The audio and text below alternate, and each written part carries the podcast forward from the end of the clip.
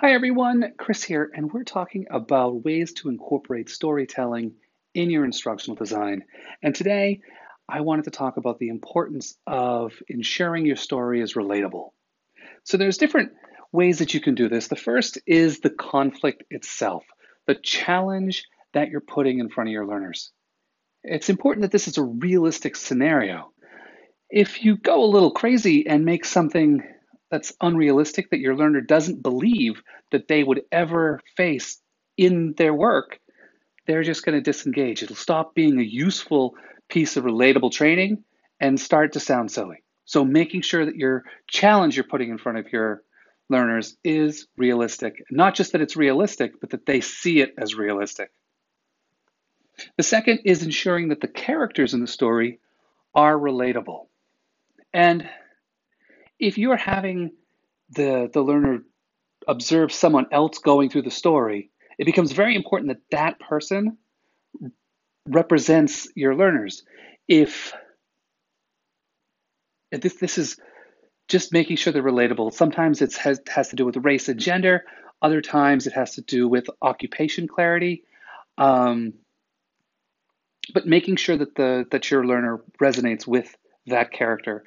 And a fantastic way of um, sort of stepping around this is to have it be a first person video where the learner is them. So they're in the story. That's a nice way of getting around that relatability piece with the main character. If you make the learner the actual main character in the story, then you can have that. Another one is um, to and it spins off that same one is to go light on the imagery with the actual main character. The other characters in the story can be representative of the organization. But if you keep your reader as the main character, as the literal hero in the story, then you can end up with them relating to themselves because they're relating to themselves. Um, the third element on relatability is um, the setting. If you can put elements of the setting so it's very realistic, very close to what they're going to have in their actual working environment. This is a great time if you have um, the ability to go down and get photography of the actual working environment. Just making it, making that connection. It's not always possible, but I'm getting this close. I mean, we all see stories and and slides and pieces where it's just generic um, stock photography from like high rises in New York City, and that's not always relatable. So, trying to get something that actually connects to your learners on that plane as well. Um, and then the final area for relatability is language.